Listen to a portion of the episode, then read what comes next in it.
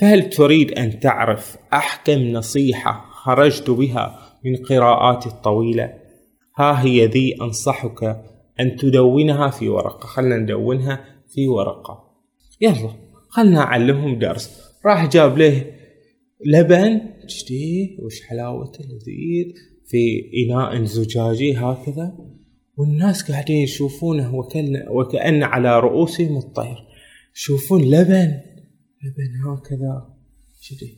ولا يقوم المستر براندون ياخذ كذي حركه حركه طلعه طلعه من الطاوله بدل ما انت ساجر روحك في الافكار والوساوس والاطماع فايش يقول ان انا قاعد في امريكا 37 سنه حين ولا حد ضرب بابي عشان يقول لي عن هذا المرض الفتاك اللي ياكل في الناس اكال اللي وشو وش مثلا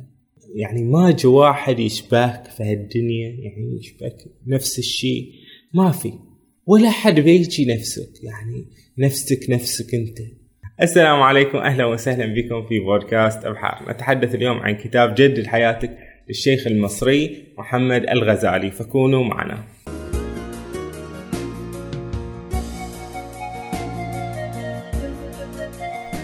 الشيخ محمد الغزالي تعرفون انه عالم عاش في القرن الماضي وله من الكتب الجميلة التي يحبها الكثيرون وهذا الكتاب من أشهر الكتب التي له لماذا؟ لأن هذا الكتاب المسمى باسم جدد حياتك استلهم فيه من كتاب ديل كارنيجي ذلك الكاتب الأمريكي الذي كتب كتاب دع القلق وابدأ الحياة وكان يعني كتاب أحدث ضجة وتحول في يعني شنو الواقع الغربي يعني أعطاهم شيء من النصائح المفيدة اللي هي شنو من نوع التنمية الذاتية كذي بهالطريقة قال لهم بعض النصائح الجميلة فالشيخ محمد الغزالي قرأ هذا الكتاب وشاف أن ترى يعني في أشياء ممكن نستفيد منها إحنا المسلمين خصوصا إذا عرضناها لموروثنا موروثنا من الكتاب ومن السنة وهكذا نشوف هل نقدر نتقاطع ويا ديل كارنيجي ولا لا فقال لا في كثير من التقاطعات وهذا الكتاب هو قاعدين شنو نبي نعدل من حياتنا شوي نجدد في حياتنا يقول يضرب مثل ان انت حين مثلا في مكتب او في بيتك او في هكذا تشوف ان شنو ان مثلا مكتبك مليء بالاوراق التالفه خلاص انتهت هذا لازم شنو لازم تنظف هذا المكتب لازم تعدل تشيل الاشياء القديمه اللي انتهت صلاحيتها خلاص انت ما تحتاجها وهكذا هي حياتك لازم شنو تجدد فيها تحتاج الى تجديد الى عادات جديده مثلا الى طريقه جديده في التفكير بهالطريقه زين يبدأ هذا الكتاب واعدا بالكثير من النصائح الجميلة فخلنا نشوف وياكم بويش ينصحنا الشيخ محمد الغزالي يقول لك أولا في حدود يومك بس ما تقعد تفكر في 1100 سنة اللي قدامك انك بتعيش خالد وهكذا لا ولا تفكر حتى الاسبوع الجاي والشهر الجاي للسنة الجديدة آه، مثلا ان انا مثلا بفتقر في السنه الجديده ان انا مثلا عندي مشكله الشهر الجاي ايش في حدود يومك هذا يومك اللي عندك هذا اللي تقدر شنو تسوي فيه الشغل انت ما تقدر تسوي شغل في الايام الجايه وانت قاعد في اليوم لا فانت الحين في اللحظه الحاضره في اليوم الحاضر حاول تركز في اليوم وش تقدر تسوي وشوف ان انت تنجز الكثير واليوم الثاني تنجز الكثير وهكذا فلما بيجي المستقبل بتكون شنو قد انجزت كل اللي انت وش اللي خايف منه فلهذا السبب عشان ما تقلق عشان ما كذي فكر دائما في يومك هذا وركز عليه لان وقتك هذا اثمن ما لديك ودائما يقولون ان احنا ما نعيش في المستقبل ولا نعيش في الماضي نعيش دائما بتعيش الحياة كلها وانت في لحظة واحدة اللي هي الآن اللحظة الحاضرة أحد يعيش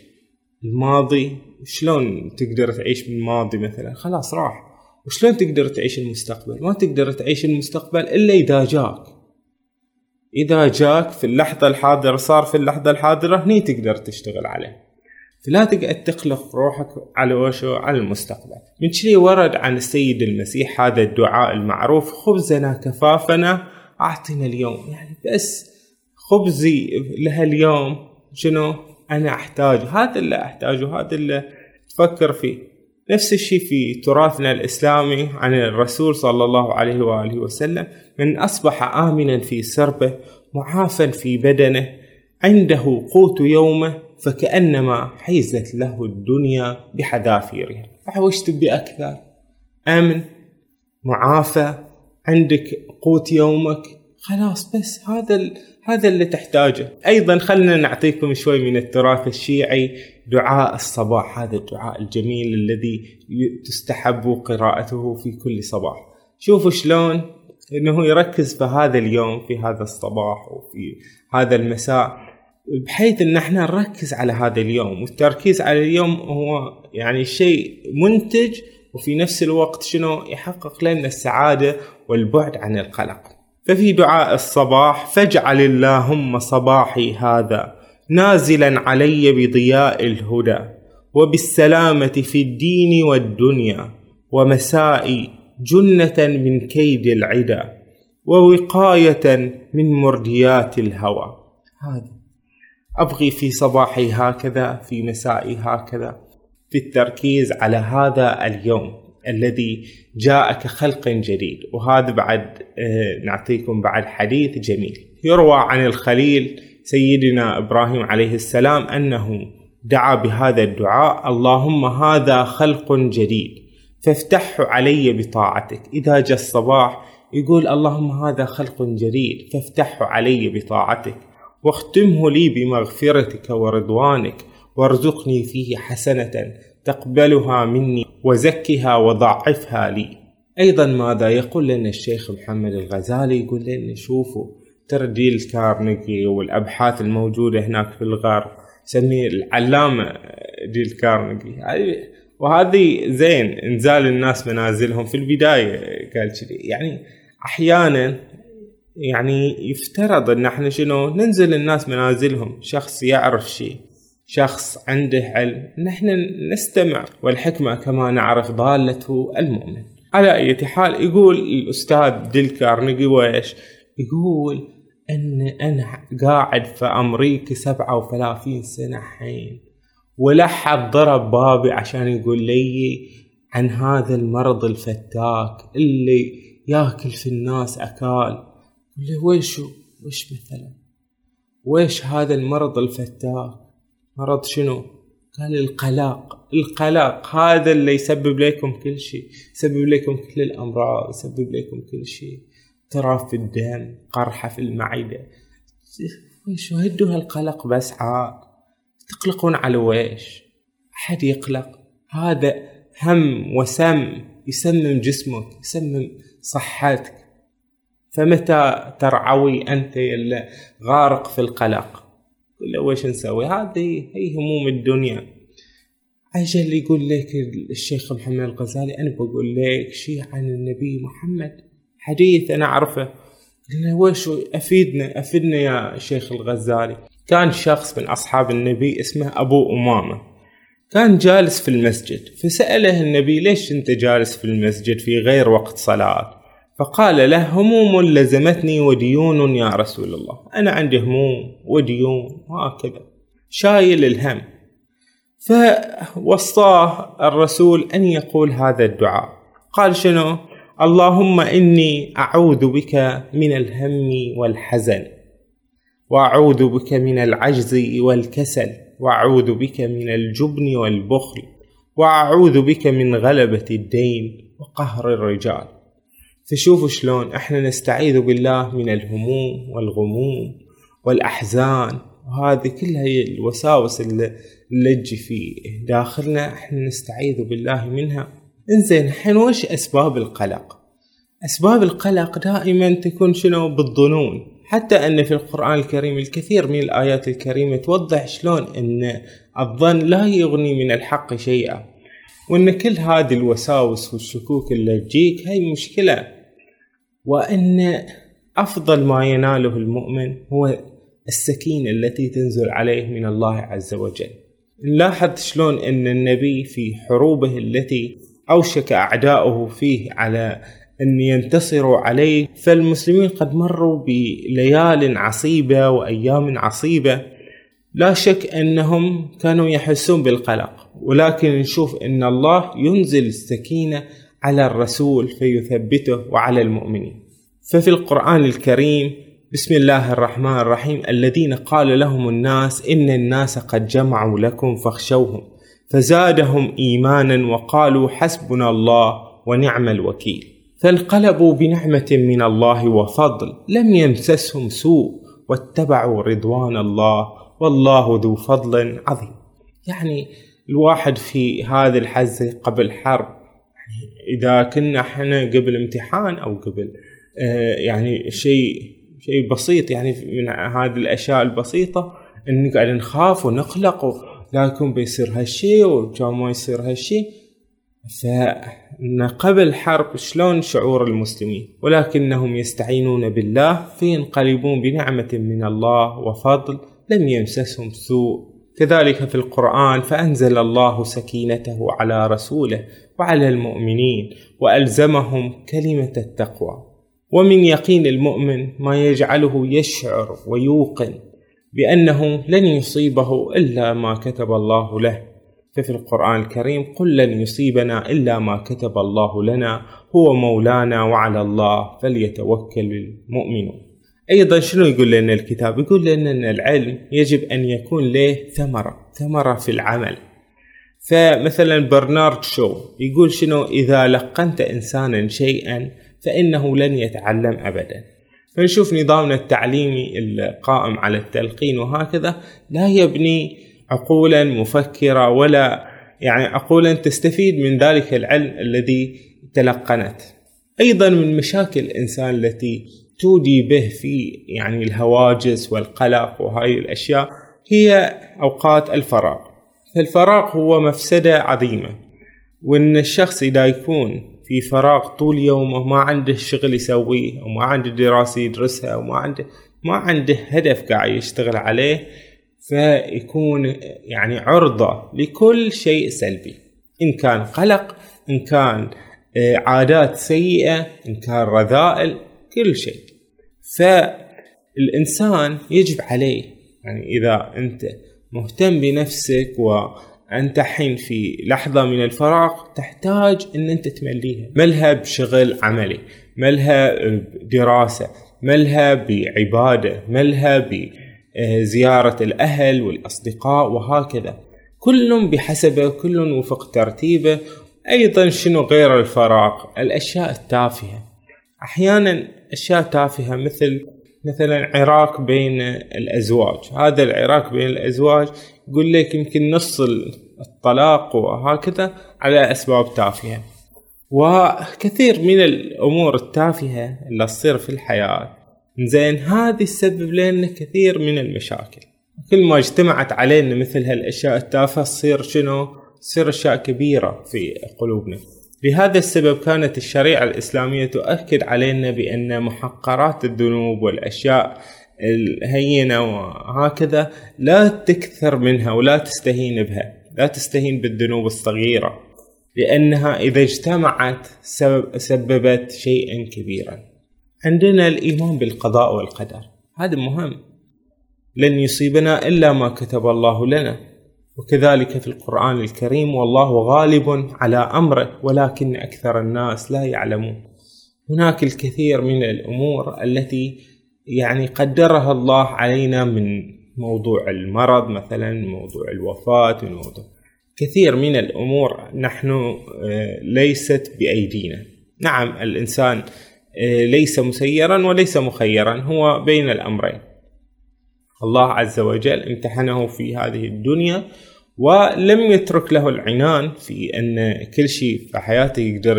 يحققه كإنسان وهكذا لا هناك ظروف قاهرة وهناك أمور متاحة دي. وكما يقول الإمام جعفر الصادق لا جبر ولا تفويض بل أمر بين الأمرين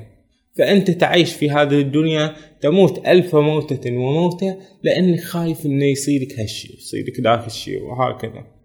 والإمام علي شنو يقول لنا يقول لنا أي يومي من الموت أثر من أي موت أفر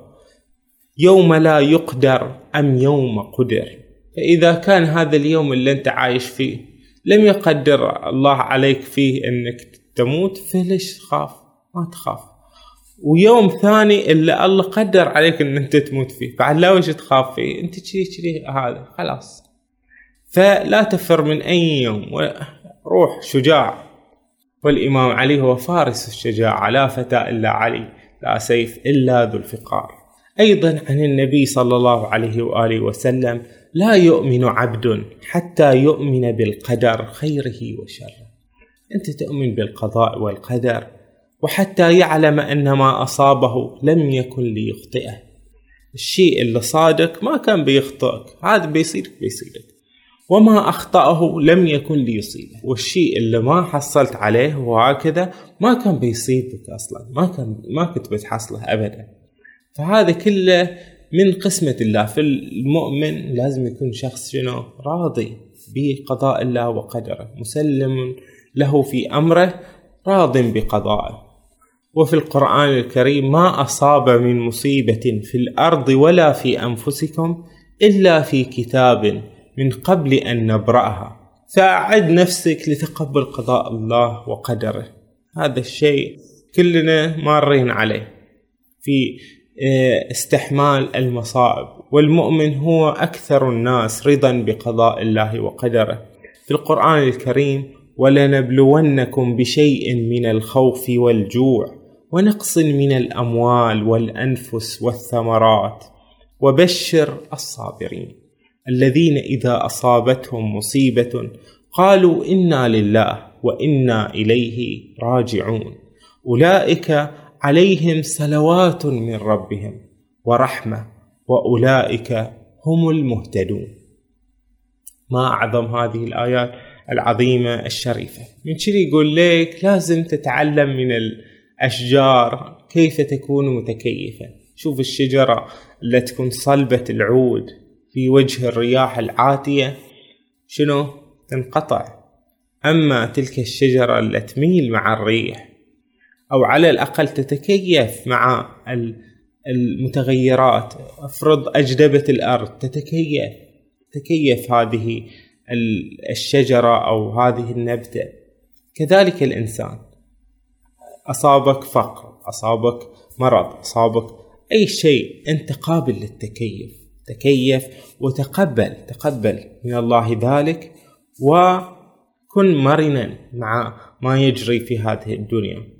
يقول كارنيجي ان انا قرأت خلال العوام الثمانية الماضية كل كتاب وكل مجلة وكل مقالة عالجت موضوع القلق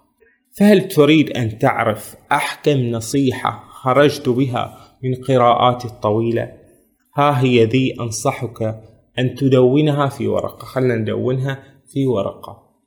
زين هذه النصيحة أعظم النصائح كما يقول ديل كارنيجي وتثبتها في صقال مرآتك حتى تطالعها كل يوم كل يوم لازم تشوف هذه شنو العبارة المهمة وش العبارة يقول ليك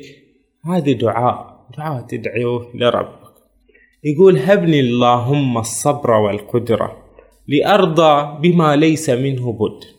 يعني يا ربي أبي شنو أبي الصبر وإني أقدر أتحمل الأمور اللي أنت يا ربي قدرت علي أنا ما أقدر أغيرها ولا شيء هذا الشيء لازم أتقبله يا ربي عطني الصبر في ذلك وهبني اللهم الشجاعة والقوة أن أتقوى وأكون شجاع لأغير ما تقوى على تغييره يدي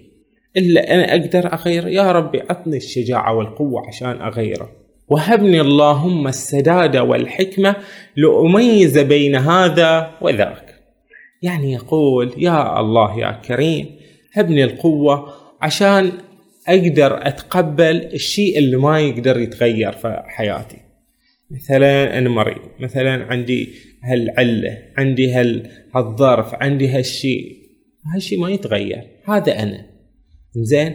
والشيء الثاني اللي الشيء اللي اقدر اغيره مثلا في صفه مو عادله فيه ابي اغيرها عندي مثلا ابي شوي اوسع في رزقي ابي هكذا يعني طموح ابي اسوي اسوي ويكون عندي الحكمه والقدره اني اعرف الفرق بين هذين الامرين الاشياء اللي انا اقدر اغيرهم والاشياء اللي انا ما اقدر اغيرهم هذه نصيحة للكارنيجي ودعائه الذي يعني يعطيه إيانا هدية هكذا وفي مسند أحمد عن النبي صلى الله عليه وآله وسلم قال ارضى بما قسم الله لك تكن أغنى الناس هاي يقول لك أنا بقول لك مسافة مستر براندوين هذا في فهناك قاعد دكتور في جامعة زين وما عنده شغلة قدام طلابه حين بعلمهم درس يلا خلنا أعلمهم درس راح جاب له لبن جديد وش حلاوته لذيذ في إناء زجاجي هكذا والناس قاعدين يشوفونه وكأن, وكأن على رؤوسهم الطير يشوفون لبن لبن هكذا شديد ولا يقوم المستر براندوين ياخذ كذي حركة حركة يطلعه طلعه من الطاولة ويفلته الناس كلهم قاعدين يطالعون هذا اللبن اللي سقط على الارض سقط وتكسر تشوفوا شلون هاي الحسرة صارت فيهم كان عن ما مو شرط بيشربون هاللبن بس تحسروا عليه لبن انكسر طاح لبن لذيذ جابهم واحد واحد قال تعال شوف شوف لبن انكسر اقدر اسوي شيء اقدر ارجعه ما اقدر خلاص فهمت الحين درس اليوم ويجيب واحد واحد عشان يقول لهم هذا المعنى لبن مكسور خلاص بس بس تصيح عليه الهوش صار اللي صار انكسر راح لا تبكي على اللبن شنو المكسور المسكوب لا تبكي عليه وفي الحديث الشريف عن النبي قال استعن بالله ولا تعجز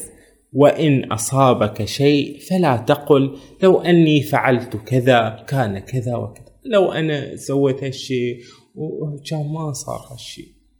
ولكن قل قدر الله وما شاء فعل فان لو تفتح عمل الشيطان بعدين ترى حياتك من صنع افكارك انت تصيغ آه، وتلون حياتك تقدر تشوفها هكذا آه، يعني وردية جميلة مع انها ما ما هي وردية جميلة بس انت مقتنع انها وردية جميلة نفس الشيء انت حياتك زينة ما مو قاصر لك شيء بس لا حياتك كلها فشوف ان فكرتك عن حياتك هي شنو؟ هي هي المهمة أصلا مو المهم أن أنت تكون غني أو تكون فقير لأن فعلا هناك فقراء سعداء وهناك فقراء غير سعداء هناك أغنياء سعداء وهناك أغنياء غير سعداء ما له علاقة لا بغنى لا بشيء لا بالنعم الكثيرة اللي عند الإنسان لا ما لها علاقة علاقة أنت شنو فكرتك تجاه هذا الأمر ففي حديث عن النبي قال فمن رضى فله الرضا ومن سخط فله السخط اذا انت رضيت عن هذه الدنيا عن احوالك وهكذا بتكون سعيد في الحياه فعلا لكن من تسقط انا ساخط على هالدنيا فليك السخط هكذا النبي صلى الله عليه واله وسلم يذكر عن هذه القصه ان في اعرابي راح النبي يعوده يقول له ان شاء الله طهور ان شاء الله ما عليك شر شري هذا الكلام اللي يقول اعرابي لا أي بل هي حمى تفور على شيخ كبير لتورده القبور يعني يقول شنو يأكد الأعرابي لا هذا حمى بتقتلني بتقتلني بتذبحني فقال النبي له فهي إذا هذا اللي أنت تعتقده في نفسك أنه بيصير بيصير هذا نفس قانون الجذب احنا ما علينا حي من قانون الجذب بس اكو هذه احاديث تدلل لنا شلون ان كثير من الاشياء انت تجلبها لنفسك تجيب لك الافكار السلبيه كلها افكار سلبيه زين بدل ما ان انت شنو يعني تبدل خير تقول ان شاء الله بصير زين ان شاء الله بتصير كل الامور زينه تتفائل التفاؤل يجلب ان شاء الله شيء الزين اي تفائلوا بالخير تجدوه بعدين يقول لك ان الانسان بطبيعته ما يشكر لا تنتظر ان واحد يشكرك يقول لك في محامي قوي انقذ 78 رجل من الاعدام بالكرسي الكهربائي انقذهم من الاعدام هذا المحامي فكم واحد شكره على على انه انقذه من الاعدام ما حد ما حد ما حد يشكر يلا سويت هالشيء زين عطيناك بإزازتك وخلاص بس بس الانسان بطبيعته ما يشكر أيضا السيد المسيح يروى عنه أنه شفى عشرة من المفلوجين في يوم واحد عشرة كم واحد استدار للسيد المسيح فشكره واحد بس أما الباقي صار كذي لا خلاص بس وش تبغي لا بشكر ولا شيء لذلك أكد القرآن الكريم إن الإنسان لربه لكنود كافر بالنعمة وقليل من عبادي الشكور ما يشكرون إذا إذا الناس ما يشكرون الله عز وجل تباهم يشكرون العباد الناس ما يعني هذا شيء طبيعي فأنت لا تنتظر الشكر أنت أصلا لازم تروح تشكر الناس لأن أنت كلنا يعني يعني لو ما جتنا الكثير من الألطاف من الآخرين وهي كلها ألطاف ربانية الله عز وجل امتننا بأن أعطانا والدين يرعوننا وأعطانا كل شيء سبب لنا الأسباب سبب لنا آه، خلقه وعباده الذين أعطونا يعني الكثير من الأمور الزينة أستاذ علمك مدير عمل وثق بك ووظفك فكل هذولين لهم فضل عليك فالشخص لازم يكون غير جاحد بهذه النعمة وكلها نعم السماء ونعم الله عز وجل تخرج أحيانا في أيادي البشر فأهل البيت في سورة الإنسان ويطعمون الطعام على حبه مسكينا ويتيما وأسيرا إنما نطعمكم لوجه الله لا نريد منكم جزاء ولا شكورا لما توصل لهذه المرحلة أن أنت ما تحتاج شكر من أحد هذا يعني منزلة كبيرة وصل إليها أهل البيت عليهم السلام ونحن كلنا يعني تؤثر فينا أن